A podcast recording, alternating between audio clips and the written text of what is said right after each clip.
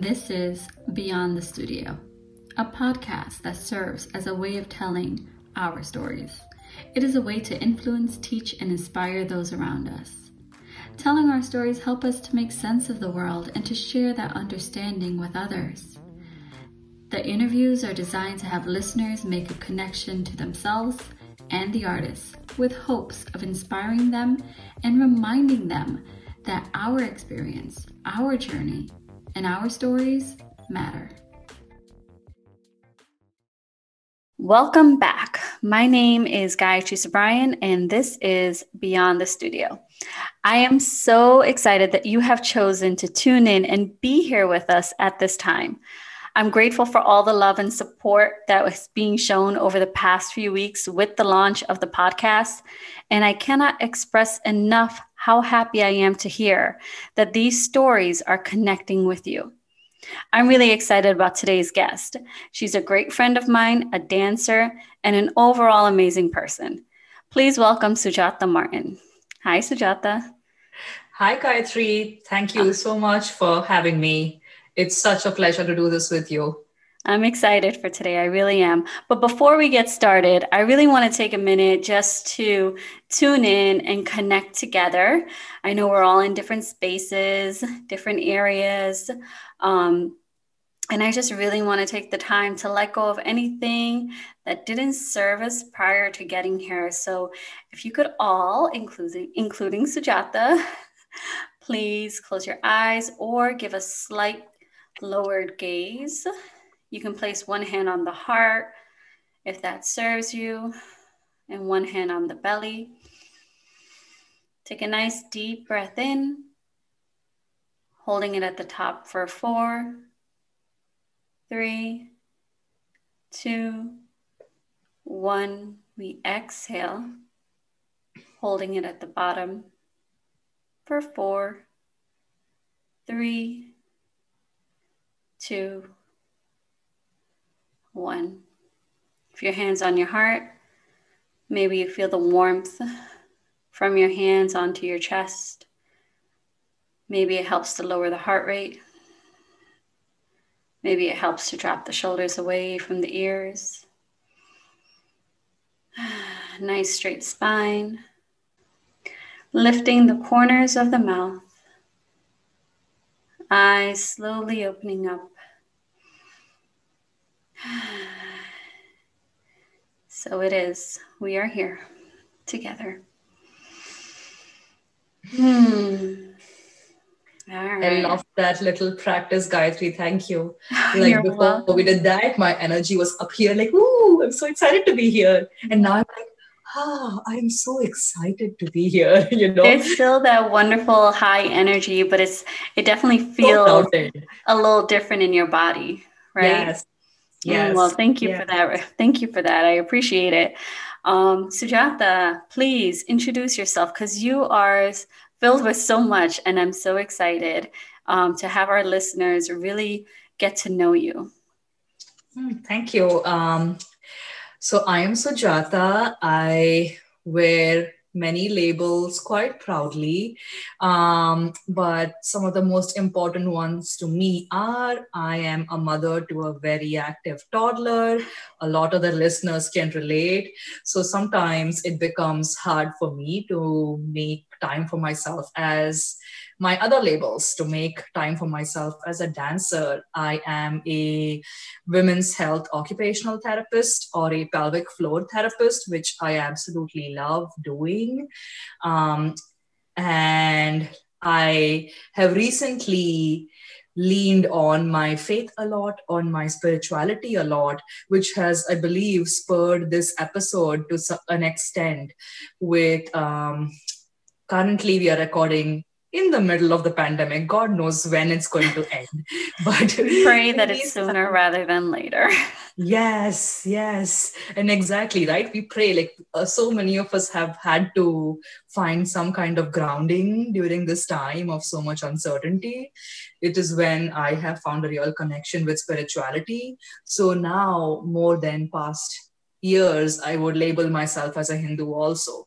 So that background being raised in India as a practicing Hindu, having my rebellious years in college where I was a proud atheist. No way. Where... Oh my God, no way. what? What? Yes. Oh, yes. I was like, all this is bullcrap. This mm-hmm. makes no sense. Oh but goodness. then when life really hits you, you know, then it's like, wait a minute. I need my faith. I need my spirituality. I need this for life to make sense to me. Guys, I did not know this about Sujata. I am like, I am shocked. Rebellious? Yeah. Oh my goodness. Okay. Oh. All right, keep on so yes so those are a few of my labels. I am also a very proud immigrant. I am i actually became an official american last november. So almost a year to today. Yay. so that's very exciting. Very exciting yes. Yeah yeah and i love being here with all of you wherever you're listening from. And i'm so grateful for this virtual community that we have you know where we can connect with so many people in so many places. So the pandemic definitely has upsides. How old is your son again? You said very active he will be three in january. He's going to be three already. Oh my gosh. Yes. Oh my goodness. yes. The Crazy. years go by so quickly. Even though the nights feel like they oh my goodness forever. the nights feel like they take forever. Oh my gosh. Okay, mm-hmm. so tell me a little bit about your background in dance. Okay, so let's see. I began, I am currently trained in formal classical Indian dance, Bharatnatyam. I have done other forms of dance when I was born and raised in India, primarily Bollywood and folk dance styles of Bhangra and Garba. In the US, when I moved to go get my master's at UB, I discovered Argentine tango, which I also absolutely love. So, again, I think I am this one person full of contradictions where I love this classical, formal temple dance style, which, you know, is tied in so closely with spirituality and faith and things like that. And of course, I love Argentine tango with its flair and drama and, you know, all of that. So that's my background in dance. Um, like most classical dancers, I started off very young. I remember going to my first class when I was four. Um, so it's very like, you know, even now, I can imagine my teacher, and this is old school classical dance teacher who would sit on the floor like a lot of uh, Indian dance teachers will, and she would keep time with a little wooden stick. And if you didn't do things right, the wooden stick would find you. So very, very old school. Oh my um, goodness. For so anybody listening, it's very similar to a metronome. So it just like keeps keeps the beat. Yes, exactly. Stick against um like a like a wood, like a piece of wood. Mm-hmm. Yeah. Um, so yeah, a little plank of wood and then like a little wooden stick, and the teacher would keep beat. So again, I'm sure Gayatri remembers some of this. I danced with Gayatri, and in my head, even though Gayatri was the sweetest choreographer she could be, she means business, but she's so nice when she critiques you. But in my head, I'm still imagining the dance teacher with the little stick, and I would obsess over getting things right. Things stick with you, but that's not necessarily a bad thing, right? you know, you mentioned that um the different art forms um, and them being so dramatically different. I think one of the things that really ties us just to art and dance is the discipline right? Mm-hmm. Each dance form oh, has yes. its own discipline, right? So whereas yes. Indian classical dance is very much um, into the spirituality con- ideas and concepts structured around the dance, there's still a lot of discipline that goes into it, and that yes. goes for all forms of dance, I believe, mm-hmm. right? Um, how would you um, define spirituality? That is a hard one. I think spirituality I define as the act of connecting with ourselves on a plane beyond the physical you know? And again we define this differently based on our life experiences based on what we believe in if we believe in a structured faith at all.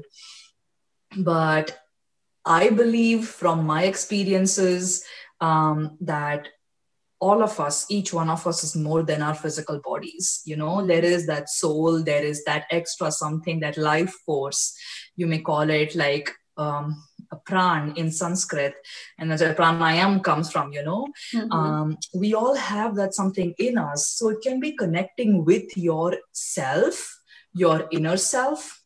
It can be connecting with that self, that light, that life force among others and it can be connecting with that life force that greater life force if you want to call it god if you want to call it bhagwan you want to call it ganesh whatever you call it. But that one universal power connecting with that. So spirituality can mean so many things. And again as i've evolved as a person right now to me spirituality means how i understand that hey, I am not just one individual. Me, I am connected with people around me and I am connected to this universe. So again, sometimes I, if I said this, 23 year old me or 20, 20 year old me would think, okay, this girl is nuts and she's kooky, you know, but now that I'm a little older and a little wiser, like it makes sense to me because you know life happens, right? Yeah. And then you're in a place and there's like that was the plan. Mm. This is why I am here, you mm-hmm. know, like this was meant to be. Mm-hmm. So when and again, being a mother also has been the biggest like push towards spirituality for me. Mm-hmm. Because sometimes motherhood will throw you such curveballs that you know you need that anchor and not even just that. And sometimes you are in such like beauty like like how is life so great? So again gratefulness yes. come ties into that spiritual aspect you know? Like so again it's hard to define but for me spirituality is again recognizing that i am more than the physical embodiment mm-hmm. and so is everyone else. And, that, and i can honor that you know i can connect with people at that level. You know they don't have to look like me. They don't have to talk like me but we can still connect. And same thing you know people anywhere people listening the universe you know. So yes spirituality is that connection with people and then understanding that at one on one plane we are all the same mm-hmm. you know. On one plane we are all connected Absolutely. I definitely feel that. I think that one of the best examples I can give is what just happened when we took a moment to tune in. Mm, hmm It was it was as exactly. if we, we connected, right? Exactly. Yes. So if yes. anybody else felt that energy, that is exactly what Sujata is trying to explain. Yes. So, yes. Thank you. And you do it so much better than me. no, no, no. I think you great, gave a really great definition of what spirituality is to you. Um, but you know that's exactly what just came through for me and how how i feel about it as well it's just that energetic connection between self and others yes so, yes Wonderful. Okay. So now, as we dive into this, because the reason why we're talking so much about spirituality is because as an Indian classical dancer, whether it's Kathak, Odissi, Bharatnatyam, um, Manipuri, there's like so many, we can go on. Um, for the most part, within within the dances and the dance form in that particular art form, it's all connected to the divine Okay.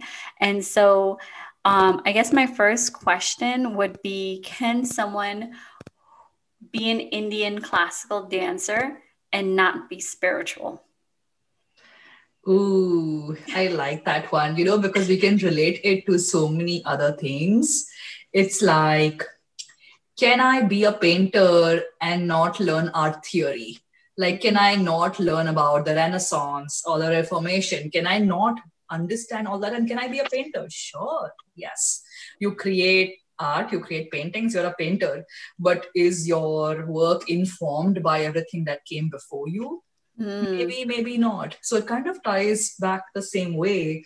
So sure you can definitely even be a good indian classical dancer but you can't be great because just the way and it's just going to tell her how it is you cannot honestly yes, no it's not possible um, and please explain to them why you feel this way. Yes, yes.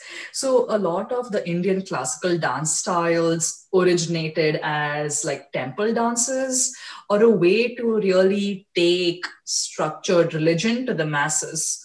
You know, like a lot of other faiths, uh, or at least from the faiths that I understand, um, like Catholicism, um, where a lot of religion stayed with like the priestly class with the priests. They read and understood the bible. They taught the public about it. But the average person interpreted things in their own way but it wasn't uh, like it when the church was all in latin you know? When every, all the services were in latin the common person didn't know latin. They're like okay sure i believe in god but i don't really feel it. I don't really understand it.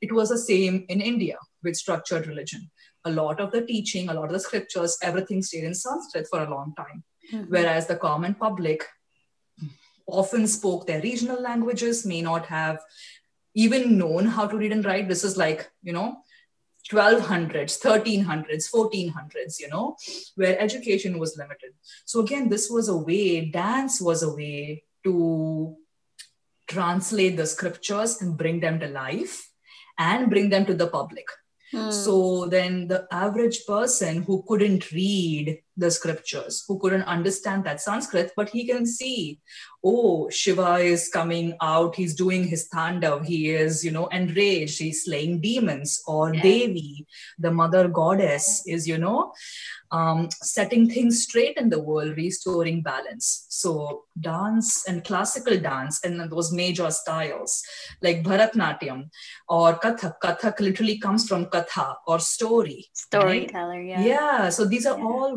forms of storytelling because, mm-hmm. like most great epics, Hindu scriptures and Indian traditional scriptures are a lot of stories. So, these dances brought these stories to life from these scriptures that weren't accessible to everyone and bringing it to the public you know mm. and besides that it was also a way of paying respect to you know um, to a deity so when there would be like large holidays so to compare it to this context it would be almost like how a choir sings specific pieces like by beethoven or by some other composer at christmas Mm-hmm. Very similarly, on these big major festivals, there would be troupes of trained, skilled dancers who would put on specific performances. And because either A, they were translating or transcribing stories from the scriptures, or B, because they were actually performing in these mm-hmm. religious institutions, religion, faith, spirituality is like very closely tied to Indian classical dance styles. Yes, absolutely. Absolutely. I hope that gives everyone a little bit more background on um, how Indian dance is connected with spirituality. So you've done tango and you've also done Bharatnatyam. You have also done Bollywood, Bhangra, Garba, and I'm not sure if there's any other dance forms you've done, but what does dance mean to you? dance for me is like the truest embodiment of how I feel, you know, and because I like to think of myself, or honestly, all of us are capable of creating art, and all of us are capable of creating art in our own ways. Honestly, I feel all of us should because it's therapeutic, right? It's an outlet of our creative energies, and different people do it in different ways. Some people write, some people draw, some people knit. And for me, that outlet of my creative energy has always been dance. Mm. You know, so if I am joyous, if I'm happy, I will do bhangra or do like a jig, you know, like you, if you do those dances, there is no way you can be anything but happy you yeah. know and again when you're in a focused state of mind there's a different dance. Um, so for me dance has been this outward this outlet for my creative energy but also it has been about connection. So growing up in India, I was immersed in it because that is the culture I grew up in, the culture I was raised in. And honestly, I did not think dance was as big a part of my identity as it was after I moved here. Mm. And maybe Gayatri, you will relate to some of this because being in a culture that you're not born and raised in, you look for that connection, you know and that connection that were to my culture to the language i spoke to the people who looked like me to the kind of movements of my body that i was familiar with was indian dance was bollywood dance or semi classical or classical dance so dance has been such a great anchor and has been defining you know as an identity mm. also I fell in love and I still absolutely love tango and I have no um, I have no hiccups in admitting this, but being a grad student who moved to this country, knowing no one in this whole giant nation called the United States, I was very lost. I was borderline depressed because of the workloads of being a grad student and a broke grad student who was working multiple jobs while trying to keep grades up, while trying to pay student loans. Uh, I don't know if people can relate, but being in that intense place where you're trying to keep, you know, keep things stable without any human connection. Mm the Graduate Student Association at UB came to my rescue completely by offering free tango lessons. And here are people giving you free hugs literally for a whole hour. and you could choose to dance with men, you could choose to dance with women. And with dancing with men, so, and dance again, um, the social dances in the Western style, like salsa or tango or, you know, ballroom, people who dance those dances will tell you it's just dance. Like some people are like, oh, but it's creepy. You dance, you like, you know, you like hug and move with someone you don't ever know. But, you know, it is just dance. And that human connection, those free hugs for an hour, couple times, two times a week saved me. oh my goodness. I love that. And I don't think I've ever thought thought of it like that you know you're you're literally getting a hug. Yes yes. Yes. And that's the beauty of like tango also specifically because a lot of other dances like salsa or something they have like an eight step count. There is a pattern that you can anticipate but with tango it is all about connection. Like there is no choreography there is no pattern. It's literally like a conversation where mm. one person says something and the other person communicates and then it just flows you know? Mm. so that was very interesting also. Mm. so dance yes. I'm sorry this is a very long-winded answer to a no it's okay. i think it's i think it's important to to really define it to the way that you believe and the way that you see it you know? Um yeah even just making those points, I mean, it was just really remarkable. It was like I never yes. thought of it like that. yes, and sadly, that's why we can't dance on a tango now because you literally have to hug people, you know. Yeah. So you get like sticks and just kind of like make believe. I know, right? Like those T Rex arms or something you know you've talked to us with how dance you know how you're connected to dance and what it means to you especially now as an adult or do you feel more closely connected to it because you don't have access to it the way how you did before Yes, I would say so. Like, because I am a little removed from being immersed in it, then I have, I can no longer take it for granted, you know, that it's hmm. always mm. going to be there. So I have to do that digging in deep. I don't always have access to a guru who will tell me about this, this, this story. And then we did such and such ritual and for such and such reason. Therefore, I have to be now that person who goes back and he like, why do we do this? Yeah. Even like the simple act of like a lot of classical Indian dancers, before they go on stage or even actually before a practice session before doing a single step they will touch the ground mm-hmm. touch it to their eyes, mm-hmm. to their heart before they proceed. Excuse Do you me. mind actually sharing with us? Um, I know each style between Kathak and Bharatanatyam is slightly mm-hmm. different, but the Namaskaram, do you yes. mind just kind of why why do you earth? Why do you touch your eyes? Just so our sure, listeners Sure, yeah. Because it's all spiritual based. And even yes. that brings you center, right? Yes. So please go yeah, ahead. Yeah, sure. So again, we can interpret that at a couple levels. We can interpret that from a faith-based level in which um, honestly, Hinduism at its root was a pagan culture where we worship the sun god. Like in yoga, people still do Surya Namaskars, which are sun salutations. So we worship the sun god, we worship the god of the seas, we worship the earth. So, in a way, that salutation to the ground is Dear Mother Earth, I am going to be beating my feet really hard on you to do some footwork.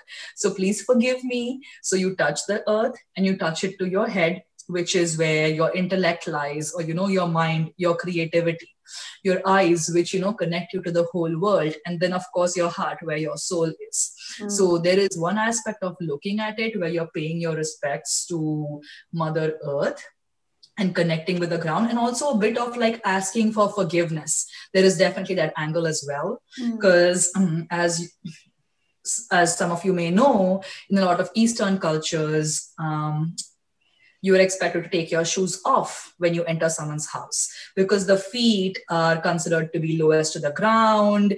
Um, you want to keep them clean. And when you are upset at someone or you are mad at someone, like kicking someone is considered to be an insult.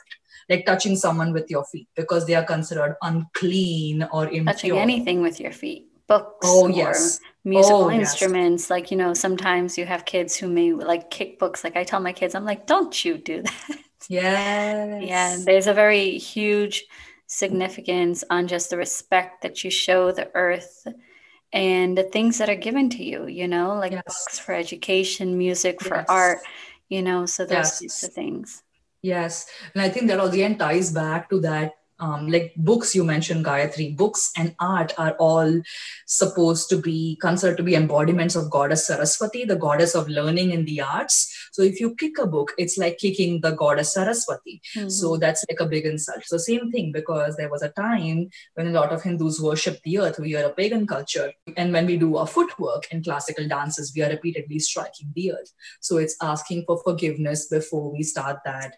Um, so that is definitely one aspect of it. And if we look at it from a completely non religious point of view, just from a spiritual point of view, you are creating connection with the earth and paying it its respect. Like your the theater, like your field, your stage, whatever place you choose to practice your art, you're respecting that space and calling it sacred. You know, like that itself elevates your art a notch, at least to me, then I respect that space more. You know, this is not a space where just, I don't know, I would hang out and watch Netflix. This is a space where I create something beautiful, you know, something that actually holds meaning to me.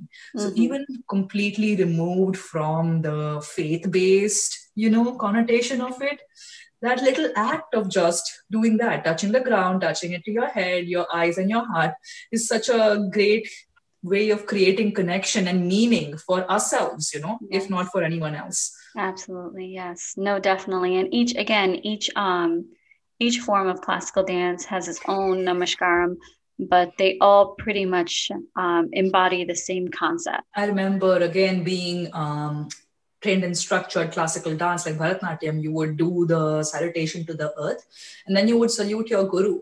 Mm-hmm. And I think that's also brings in a very important thing about this idea that you as an artist you as a dancer your identity is tied very closely with your guru and with the stage or with the you know with the earth it's kind of like sharing responsibility mm-hmm. and creating this idea of community like you know um, a lot of western culture is very individualistic where this idea of so basically a indian dancer when she does that is saying that what i am is because of you.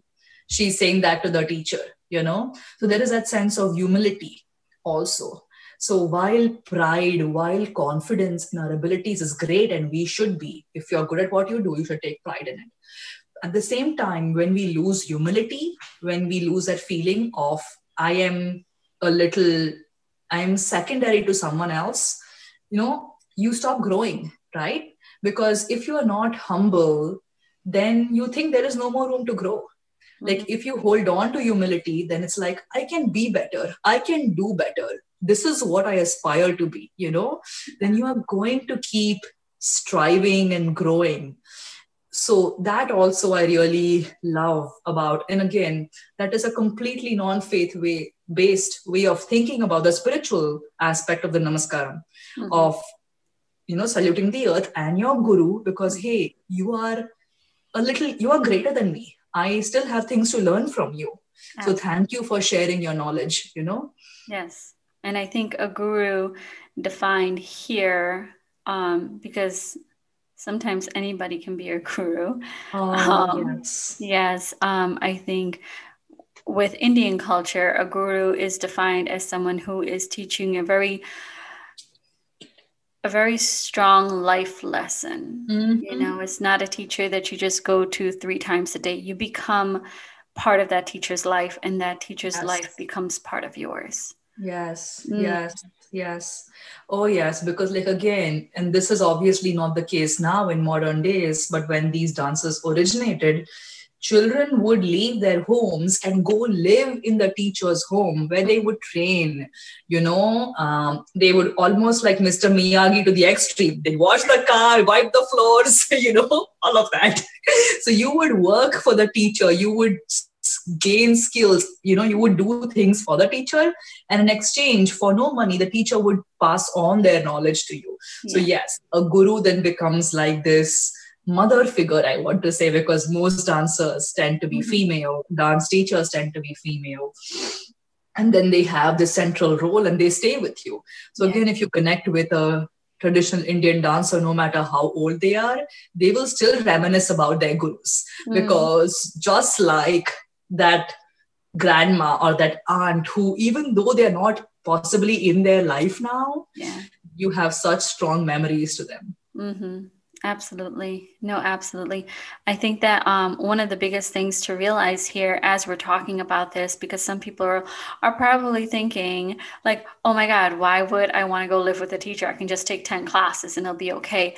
No. The the aspect of dance and music and indian culture is just so tied into the life and it's really woven into like the culture and the traditions it's not something that you can just learn in an hour or two hour class it really mm-hmm. is part of like that yes. guru's entire life their entire day how they how they eat how they take care of themselves how they take care of like beings around them and so forth so understanding how that person works in that in that particular area um, by living with them and residing with them you learn the full embodiment of what this dance form really is. Definitely. Yeah. mm. so um so tell our listeners what you're currently reading that really sparked this conversation between you and i. Oh yes i have been reading the gita which i love. It is such a again i like it because it's accessible you know in the sense that i don't have to know sanskrit. I don't need to you know practice daily. I don't need to know the ins and outs of this complex faith that is thousands of years old. But it gives me and the the book the gita basically is for anyone who's interested um, it is advice that was given by Lord Krishna to Arjun, who was this warrior prince who was standing in battle against his family, basically. Um, it, and Lord Krishna gives him such meaningful and easy to apply advice about duty and life and what is happiness, what is contentment, what has brought you to this point. So basically, Arjuna was facing this big struggle like, how can I raise arms against my family? That was his dilemma. And then the response the Lord gave, that became the Gita. Mm. So, the Gita essentially is this guidebook of when you're in a tough spot, here's how you get out of it. you know so in times where things have been a little rough and i know i don't speak just for myself but this pandemic has hit a lot of us hard besides that being a mother uh, i am a business person i run my own private practice doing pelvic floor therapy keeping everything afloat. Like a lot of us moms, we juggle so many balls. You know, we not at all. a completely different way. I am so sorry. I have no idea what you're talking about. if my husband was here, he'd be like, What? What balls are you juggling? oh, I'm sorry. Inappropriate joke. But anyhow, we balance out so many things and so that has been my anchor. So the Gita has been like my guidebook, like, hey, this is how you achieve stability. This is how you figure out what is the best course for action, you know? So that has been really helpful for me. Um, and that's what I have been doing recently that has really sparked this conversation because I feel like, okay, I have that grounding. I know how to find my path. I'm not saying I'm there yet, you know, who knows when we'll arrive where we want to, mm-hmm. but I have somewhat of an idea of how to get there. Mm-hmm. So that is what I have been reading, the Bhagavad Gita. So, yes, uh, and the Bhagavad Gita, and I have read other versions, but this version was based out of the Vedanta Society, and it really resonated with me. Um, so, yes, the explanations were very clear, very concise, without being very flowy or flowery. And sometimes I can be a very cut and dry person. Um, so, yes. Again, I'll say, you cannot be a great dancer. Ah, so I really, it really resonated with me. Um, and also a podcast I love listening to. Is that okay to recommend? Absolutely. Um, I love it the podcast I love is called The Yoga Way of Life. Mm. And it's on Stitcher, it's on other platforms. It is again out of the Vedanta Society of Southern California. And again, that is so accessible to a lot of us because this guru, who is based out of the Vedanta Society, he relates things to examples in our daily life, you know? Mm. The whole idea of, first of all, karma. Again, uh, a concept that is misinterpreted in Western culture so often. Karma is not a bitch. Karma doesn't mean vengeance. Karma means doing actions without worrying about their consequence. Mm. So we do things for the sake of doing them because we should do them or we want to do them and letting go of the result completely. You know, so this um, resonated with me quite recently because I was that mom who was trying to juggle motherhood and home life and trying to get a business off the ground. And this was like about a year back now. And I was in that new business growing phase where it's like, I am doing so much, but why isn't anything working? Why aren't people breaking the door down, you know, trying to book me? uh, if there are other entrepreneurs on the group, you will probably relate. And then when I heard this guru say, you know, if you have the computer and you put a command, you know, X, Y, and Z, or you do X and Y, you always get the result Z. That's how computers work. It's an algorithm, it makes complete sense. Human beings are wonderfully complex. We are not so predictable. And more interestingly, nothing we do happens in vacuum you cannot predict other human beings. So, no matter if you're doing all the right things, no matter you're doing X perfectly, no matter you're doing Y perfectly, you may not always get C. So, you have to let that go, mm. you know, and you have to let that go knowing that whatever is going to happen will happen. Mm-hmm. And because you're practicing this way, this way that the Gita teaches you, you will learn to be happy at whatever that result is whether it be z whether it be a whether it be w you know? So and that was very grounding to me. Yes if i let go of that anticipation like hey how many people am i booking? Or you know that result i was much more happy. Mm-hmm. and then just by doing the process by enjoying it mm-hmm. the results will come. Because then you do a good job right? You can be present. You can really be doing the action mm-hmm. without hyper focusing on the result and you do the action better mm-hmm. so again that was that's something that guru taught me because i had read this before in the gita in other versions but when this guru in that podcast said it this way i was like something just clicked yes, yes I understand computers. So, yes, that makes sense to me. so, yeah. So, that's what I have been reading and listening to. I've picked up this book so many times over the years. Um, and I think sometimes it just gets a little overwhelming. Oh, um, yes. It's deep. Yes, exactly. Like it's so deep, it connects so much with you. Um, sometimes you get a little nervous because of all that you've read, um, but I still highly recommend it. So I, um, again, I have picked the book back up, and it is part of something that I read. Yes. Definitely check it out if you can. So Sujata, now that you have, you know, reconnected with um, your spirituality and your practice, how do you see yourself bringing your spirituality into your dance form? Okay, that is yeah, that is such an important question, Gayatri. Um, as we come back and hopefully come together in studios again, I, for myself, have that spirituality in my dance. And I know a lot of dancers and a lot of people in the arts or in movement, like yoga teachers and there is a lot of curiosity among our community about learning the roots of these you know. There are dancers who want to understand who want to incorporate things from the other styles or just learn origins better. And i have realized that as someone who comes from that culture uh, it is almost my duty to speak and share that with people who want to learn about it.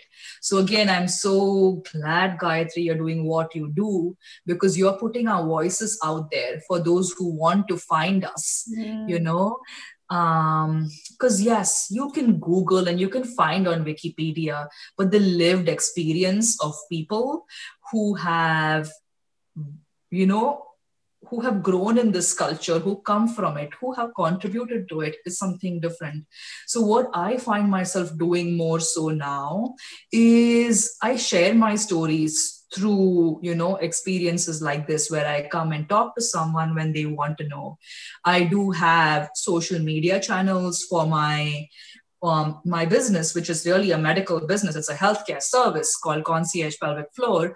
And if you actually scroll through my feed, you will notice, like right around April and May, there's a lot more spirituality posts.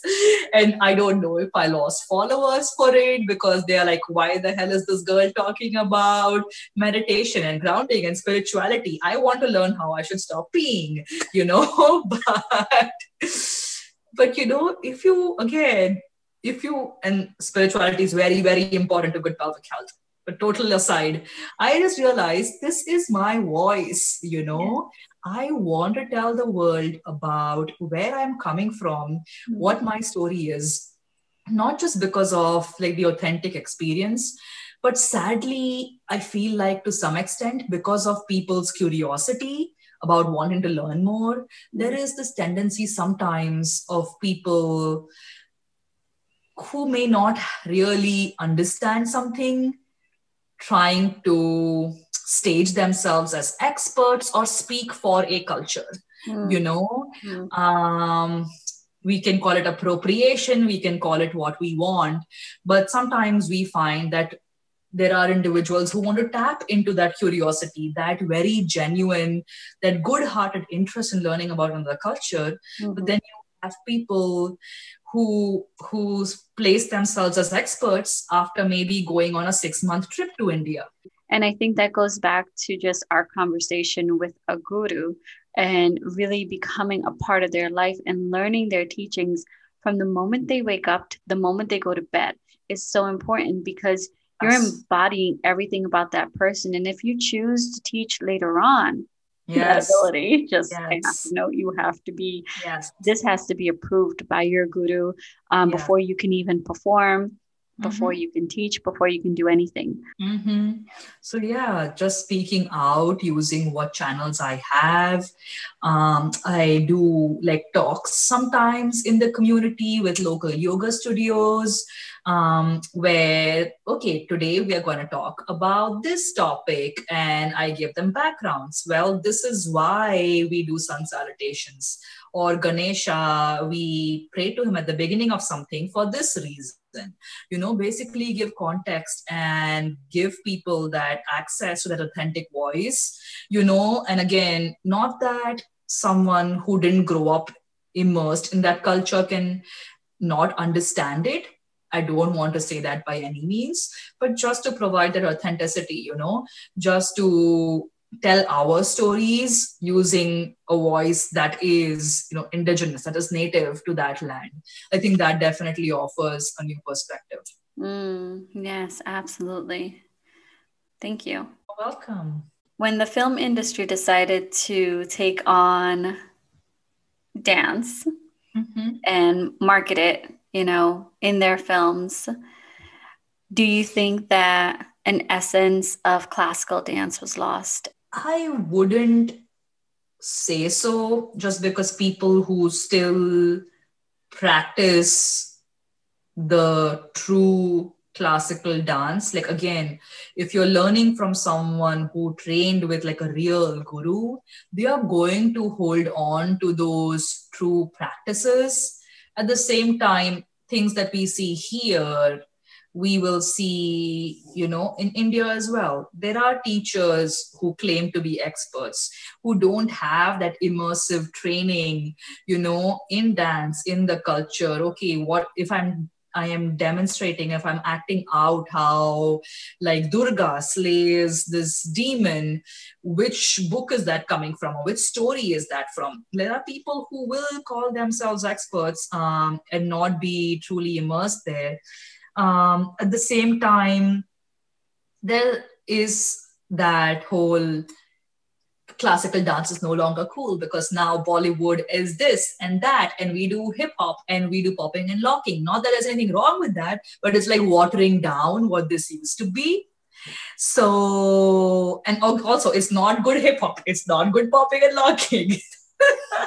Again, because you have to really be immersed in the dance form yes. really understand it. Exactly. So, because again, um, as the whole world really is trying to become this melting pot, we are all connecting. There definitely is that slight watering down of these traditional art forms.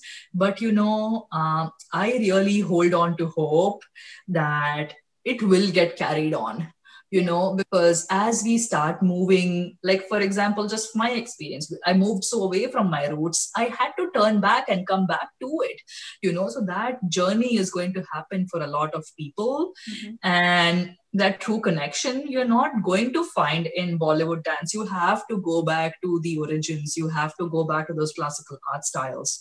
So yes our lesser kids now enrolling for classical dance classes with like old school gurus? Quite possibly, yes.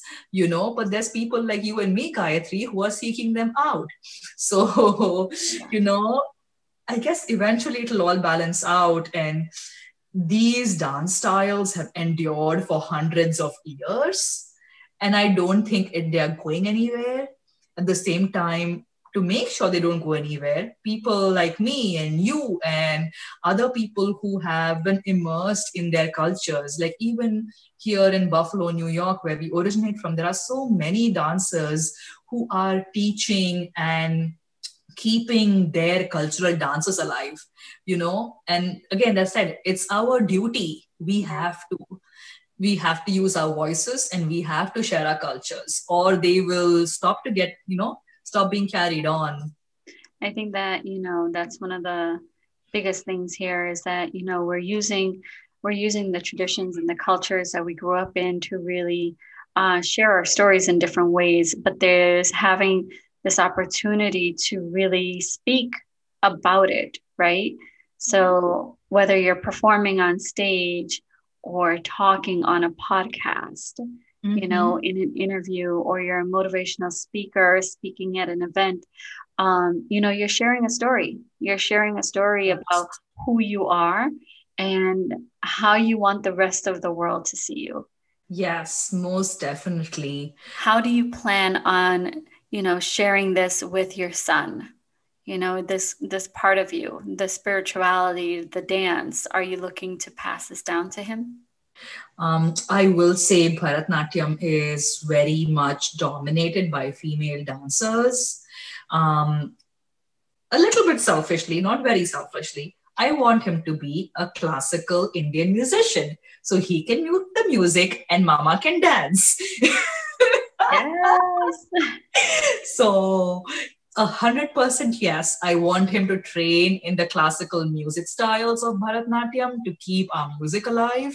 Because again, we don't have that classical music. You're not going to have classical dance. Because mm-hmm. again, there are more dancers. Because you know, dance is more performative. You know, um, we can really like pull an audience in. Not that musicians can't, but it has so happened that classical Indian music has died down a lot quicker that you're like you asked about Gayatri, like, do you think classical Indian dance is declining? It is to an extent, but classical Indian music has been really hit hard by Bollywood. Now, that is a definite yes, you know, because when was the last time you heard a classical Indian style song on the radio? Mm. Almost never, right? Mm. So, like, I can think of like maybe one song that was popular in the last year um, but yes so that is how i want to carry it forward. At the same time of course like and i am such a lazy person i hate working out. You know i am like the opposite of you know the person who like goes diligently to the gym. So i need something to keep me busy that i actually enjoy. Mm. and for me that is dance. Mm. so I feel my hips are getting tight. I do a full squat to the floor, Bharatnatyam style. You know, again, I need to get some quick cardio in. Let's practice some footwork.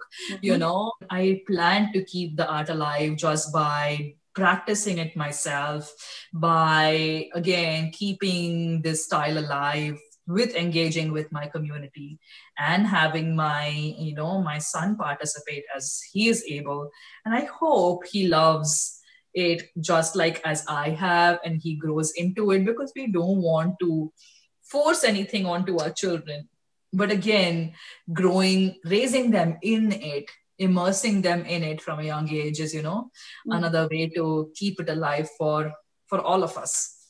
And I think one of the biggest things, especially since, you know, we are so um, withdrawn from the actual culture, like from India itself, I think the more that you that you um, entice them with it, the more you want to learn yourself, you know, because yes. you're just digging and you're going deeper and deeper and deeper into it yes. because you want to share it with them, but you also want to know more and gives you this opportunity to really become an advocate for the art.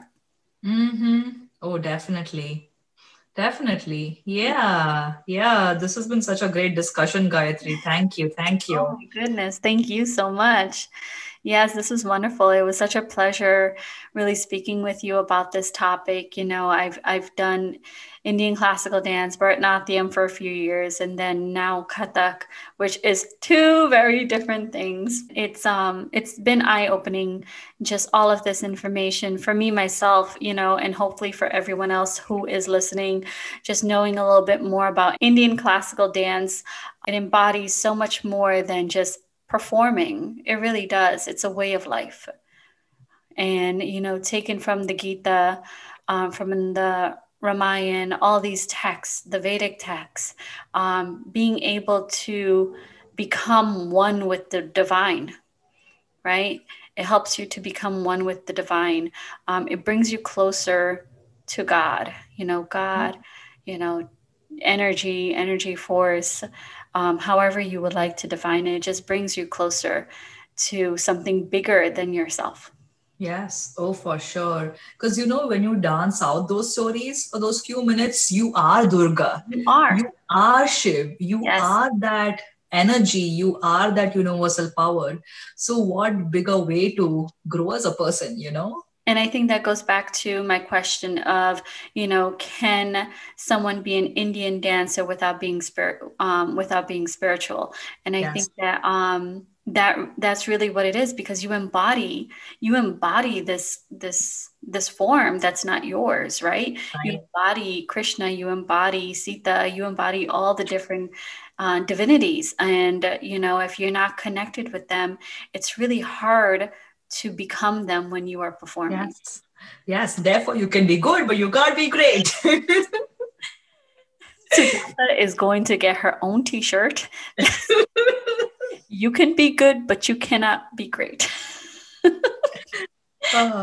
oh my goodness, Sujata, this was wonderful to chat with you. I miss you so much. I miss being in rehearsals with you and seeing you, but I am so glad that we got to connect on this level and for you to share your story with me and our listeners. I am so, so, so, so, so grateful for you um, and your friendship. I really am.